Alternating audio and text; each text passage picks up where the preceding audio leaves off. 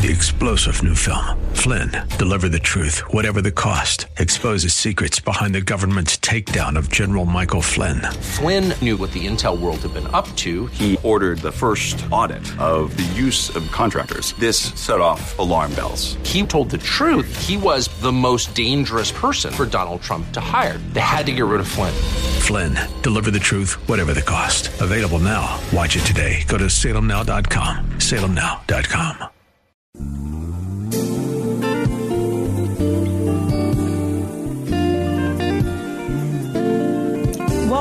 to the radio broadcast ministry of Kettering Baptist Church, where we minister in the spirit of excellence under the leadership of our anointed senior pastor, Bucas Sterling III. Please stay tuned at the end of this broadcast for information on how to obtain a copy of today's message in its entirety. And now, Pastor Sterling. If you have your Bibles with you this morning, Kettering, and you should, I want to invite your attention to Genesis chapter 37. We begin our reading at verse 18 as we continue this journey on this uh, series of messages entitled What's Next. We find these words Now, when they saw him afar off, even before he came near them, they conspired against him to kill him. And they said to one another, Look, this dreamer is coming. Come therefore, and let us now kill him and cast him into some pit. And we shall say, Some wild beast has devoured him, and we shall see what will become of his dreams. But Reuben heard it, and he delivered him out of their hands, and said, Let us not kill him. And Reuben said to them, Shed no blood, but cast him into this pit, which is in the wilderness, and do not lay a hand on him, that he might deliver him out of their hands and bring him back to his father. So it came to pass when Joseph had come to his brothers that they stripped Joseph of his tunic, of his tunic of many colors that was on him. Then they took him and cast him into a pit, and the pit was empty, and there was no water in it. And they sat down and to eat a meal, and then they lifted up their eyes and looked, and there was a company of Ishmaelites coming from Gilead and their camels bearing spices and balm and myrrh, and on their way to carry them down to Egypt. So Judah said to his brothers, What profit is there if we kill our brother and conceal his blood? Come, let us sell him to the Ishmaelites, and let not our hand be upon him, for he is our brother and our flesh. And his brothers listened. Then Midianite traders passed by, so the brothers pulled Joseph up and lifted him out of the pit and sold him to the Ishmaelites for 20 shekels of silver. And they took Joseph to Egypt. Would you pray with me this morning? Father in heaven, we honor you on this day and we bless you for the privilege, opportunity of your preached word. Lord, speak a word in this place and in the midst that we might hear from you what we need to hear. Father, deliver someone from hell this morning and rescue them from the destruction that is yet coming their way. Spirit of the Lord, through the preaching of the gospel, I pray you turn someone's heart around that they might stop drifting away from you. The fellowship that has been broken, I pray that it be restored today. I pray that someone might find their way out of darkness into the marvelous light. I pray for edification of the body. Lord, that you might maybe open up our understanding and our vision to see what's going on in and around our life. Speak, Heavenly Father, in such a way that each person would know they have heard from God. I stand only as a vessel to be used to accomplish your will. Use me, Lord, in the way that you see fit. I need your clarity of thought and speech. I need your strength to deliver this message. So have thine own way, God, and we will give you the glory and the honor and the praise. For it is in Jesus' name that I pray with thanksgiving, and I believe by faith that you will answer our prayer. In Jesus' name, amen. When we began this journey on last Sunday, uh, looking at the first 14 verses of Genesis chapter 37, we spoke to you from the idea what's next when you are the favorite? Life has a way of taking us up and down and around and around, and oftentimes we find ourselves asking the question, what's next? What's coming up next in our lives? What is the next thing that we have to face? What is the next thing that we have to deal with? So, the examination of Joseph's life is allowing us to kind of look at that and begin to examine perhaps some scenarios that may be playing out in our own lives. And as God's favorite, we learned that being the favorite means that you get blessings. And we saw the blessings of Joseph that he was obtaining, that he was receiving, the dreams from his heavenly father, the coat of many colors from his earthly father. But not only do you get blessings, you also get haters. Because when God blesses you and when you've been designated the favorite and you start to receive those special blessings, haters rise up against you. Joseph's brothers rose up and they hated him for being his father's favorite. They hated him for his dreams. They despised him. I mean, they couldn't even speak peaceably to him. So there is a, a, a great degree that we should have as an expectation that we will have haters because we are our father's favorite. Thirdly, we discovered last week that you'll also get sent sometimes to serve your haters. Joseph's father sent him to go and and look after his brothers to check on them to see how they were doing. And, and as children of God, guess what? Our Father has sent us back into the world to, to serve the haters, the ones that hate him and hate us. And so as we move from that perspective this morning in this roller coaster ride called life, we oftentimes pondering this question what is next? And so on this morning, so I want to talk to you from the subject matter what's next when you serve your haters?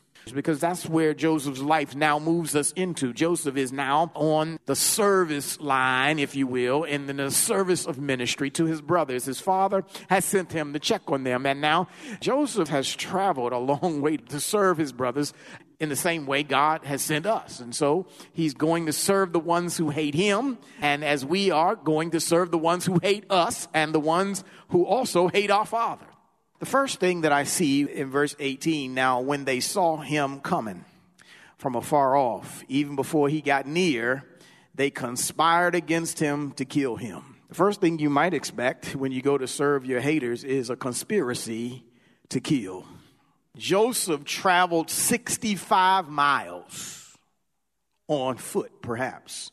Maybe he had a mule, but 65 miles in those days and times wasn't like getting in your Lexus or BMW or Honda and driving 65 miles. No, he had a long track to get to his brothers to serve them 65 miles, the first 50 miles, and then he couldn't find them where they were supposed to be. And so he was told that they're, they're 15 miles further up north, and he's got to go 65 total miles to go to serve his brothers who hate him. But watch this. But he's doing it in obedience to his father. I wish somebody would catch this right here. Sometimes you're going to be sent some places to serve some folk that you know hate you, but you got to do it anyway because your father sent you to do it.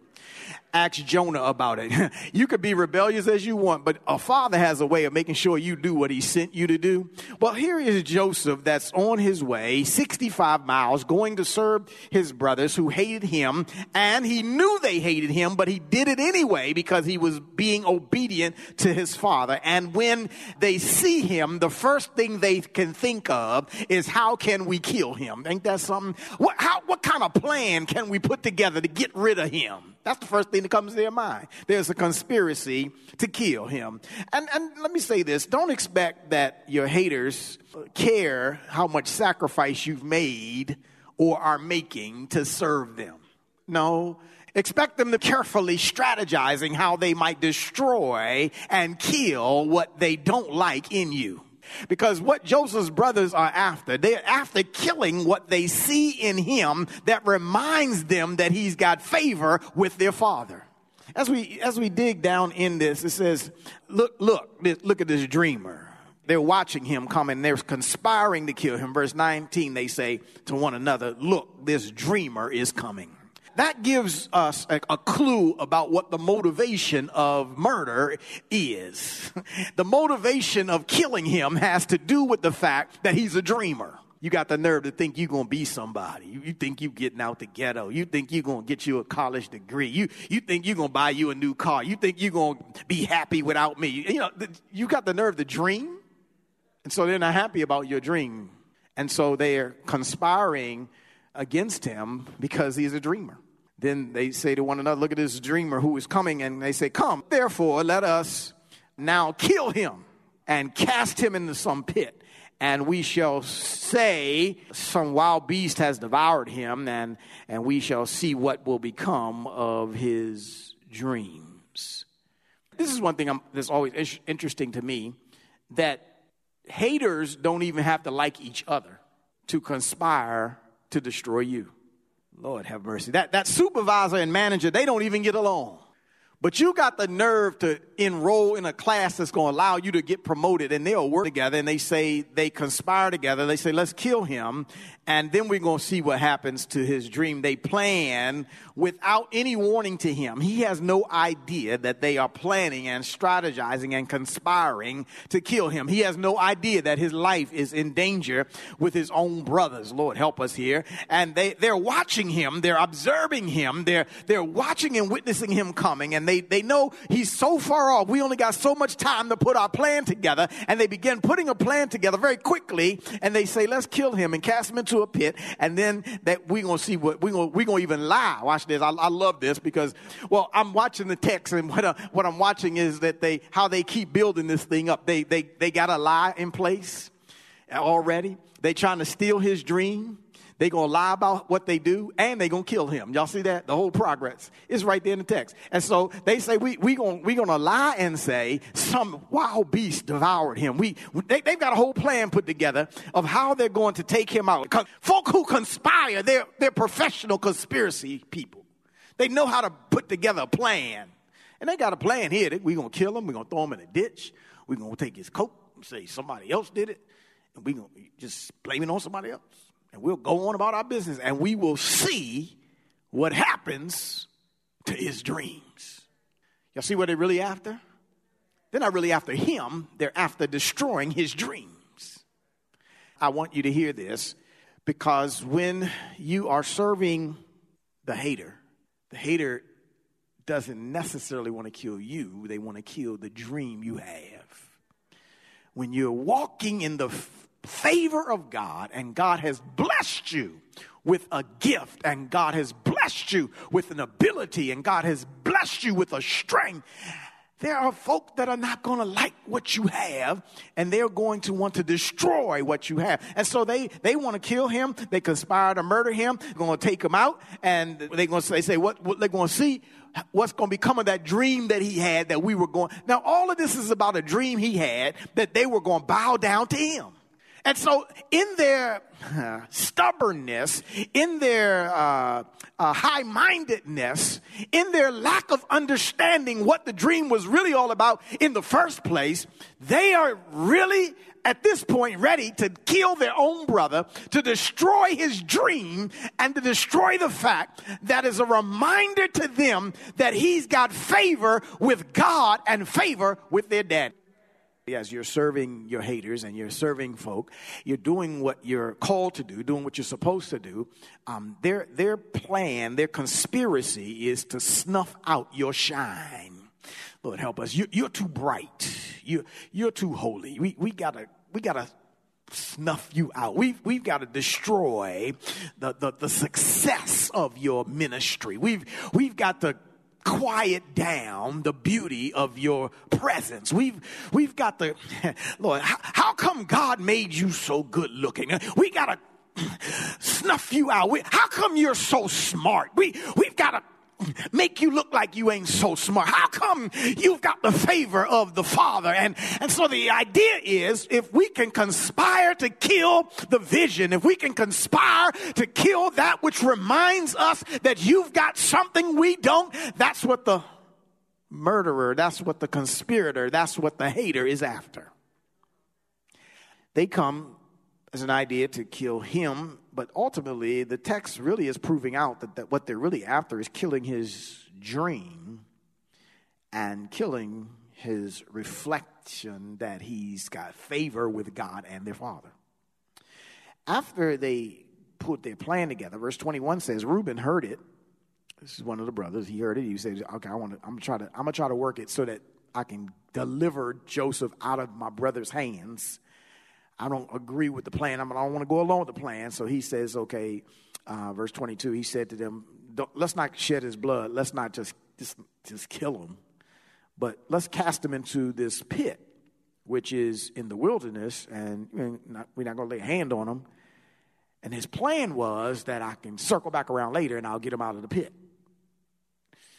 But this is what I want you to see the what's next after they conspire to kill is the casting you into a pit. Reuben came up with the idea of casting him into the pit because they were just going to kill him and then go back home and say some wild beast got a hold of him. It's not our fault. But Reuben comes up with this idea of casting him into the pit. All the brothers agree, and so they cast him into a pit. When he came to them, watch this, verse 23, I think it is, somewhere around there. When they came to him, uh, it came to pass that Joseph came to his brothers. Watch what they do. The first thing they do is they strip Joseph of his multicolored tunic that was on him. So, wait a minute, stop. If, if you're just trying to kill me, why you got to be taking my coat? Can't I just die in my nice coat that my dad gave me? This is a, it's a clue what's bothering them. They strip him of the coat, the multicolored coat, the, the coat that represented favor from his earthly father. It represented that he was the favorite child. So they're going to strip him of his his blessing that he received from his father. So they strip him of the coat first. Stay here.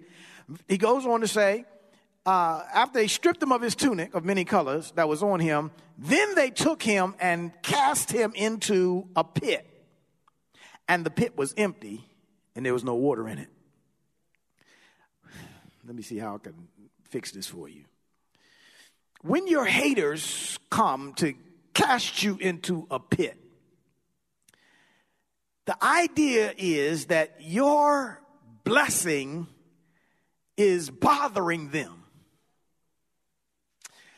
And they're not happy because as long as you're wearing that tunic, Joseph, we keep seeing that we're not the favorite.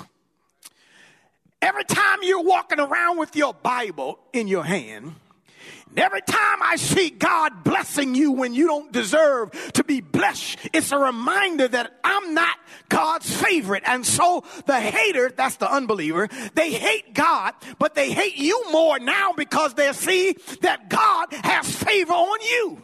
And so what they want to do is they want to strip you of the imagery of being blessed by God.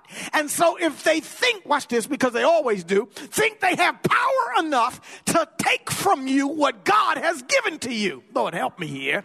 But I stop by to let you know what God has given you can't nobody take from you.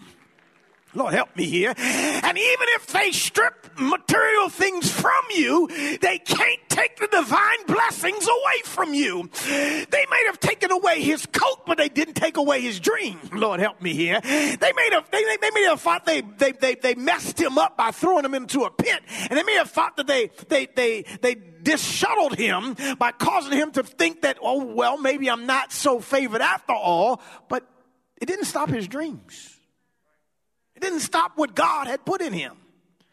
And so, this interestingly, as I walk through this, there's details that are dropped along the way that are interesting that seem like they kind of maybe unimportant, but it's like, why did they put that there? It has to be important. One of those little nuggets that are dropped in the midst of the text is that the pit was empty and there was no water in the pit. Y'all still here? The plan from his brothers was to drop him into this pit and to watch him or allow him to die of starvation and thirst. Stay here with me Because, and I want you to see this, that when your enemy drops you into a pit, the idea is to put you in a place. The pit represents a place where starvation takes place. Lord help. Where thirst is not satisfied. The pit is a place where uh, your dreams and the thirst of joy and satisfaction can't be satisfied. Sometimes people put you in a pit by giving you difficult difficult and impossible jobs to do. In other words, they tell you, I need you to do this because they know that you've got an insatiable desire and maybe even a gift and a passion to do one thing, but they put you on assignment of doing another to keep you from doing what you ought to be doing. Help me, Lord Jesus. And in the process of you doing something else, you're starving of and you're you're dying of thirst to do that which God had assigned for you to look help me. And so they're, they're, they're, they're, they're deliberately and intentionally trying to starve you to death. They're deliberately and intentionally wanting to sit along the side and watch you die of thirst. They want to put you in a place where your love and joy and satisfaction are incomplete and your thirst is unquenched and you're going on and on and on until you literally begin to die inside. You feel like I don't have any hope anymore. I'm trying to help somebody here. Sometimes this, this pit experience is experienced in relationships under the guise of love. They tell you they love you, but literally what they're trying to do is ditch you. They're trying to isolate you. They're trying to confine you. They're trying to keep you away from being able to satisfy that which is uh, of a quench to you, of thirst to you. They're trying to put you in a dry place. Lord, help me here, where you cannot survive, where you cannot thrive. They're trying to put you in a place where you ain't with your mama no more. You ain't with your daddy no more. Cut you off from your friends anymore. No, you don't need to talk to them. I'm everything you need. And, and they're trying to mm, keep you, uh, I'm, I'm keeping you safe. What are you keeping me safe from? But yet you put me in a ditch and, and I'm starving here. I'm, I'm thirsting here. There's no satisfaction here. And you feel literally like you're dying from the inside and and your enemy is trying to kill you and trying to steal your joy and trying to take you down into a pit where he can punish you to the extent that you can't breathe and you feel like I can't, I, I can't catch my breath. I can't, you're suffocating me and you're starving me and causing me to die of thirst. That's not love. But it's pushed out under this implication that I love you but it's a ditch. It's a pit. It's a pit to kill you. It's a pit to destroy you. And your enemies, sometimes very close to you, this is his brothers, will put you in a pit to cause you to die of thirst or to starve to death. This pit is empty. There's nothing in the pit. The text says there's no water in the pit. But can I say this? When people put you in a pit to kill you and to destroy your dreams and to destroy your hope, turn that pit into a preparation room. To continue our journey, tune in next week for the second half of today's message. Praise the Lord. You have been listening to the radio broadcast ministry of Kettering Baptist Church under the leadership of Senior Pastor Bucas Sterling III, where we minister in the spirit of excellence. We pray that you have been richly blessed by today's message. Financial contributions in support of this ministry are welcome. We thank you in advance for uniting with us in kingdom building. For a copy of this sermon on CD or to hear this message again on the web, please visit our website at ketteringministries.org and remember to reference the title or broadcast date. We hope that you have enjoyed our journey together. and we invite you to join us in person for one of our spirit filled worship services, Sundays at 10 a.m. at the Legacy Center, located at 6909 Crane Highway, Upper Marlboro, Maryland, or virtually via our website, Facebook, and YouTube. For additional information, go to our website at ketteringministries.org or contact our church office at 301 627 9500. Please join us again as Senior Pastor Bucas Sterling III and the Kettering Baptist Church family minister in the spirit of excellence.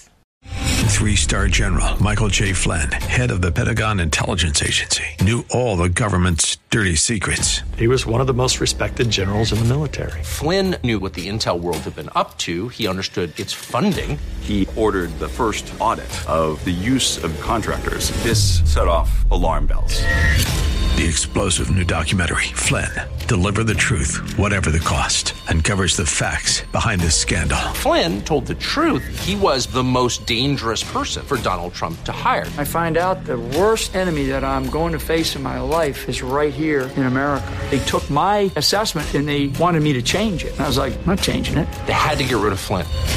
With in depth interviews, archival footage, and never before seen personal records of the man behind the headlines. I just felt like I was drowning. Flynn, deliver the truth, whatever the cost. Available now. Watch it today. Go to salemnow.com. Salemnow.com.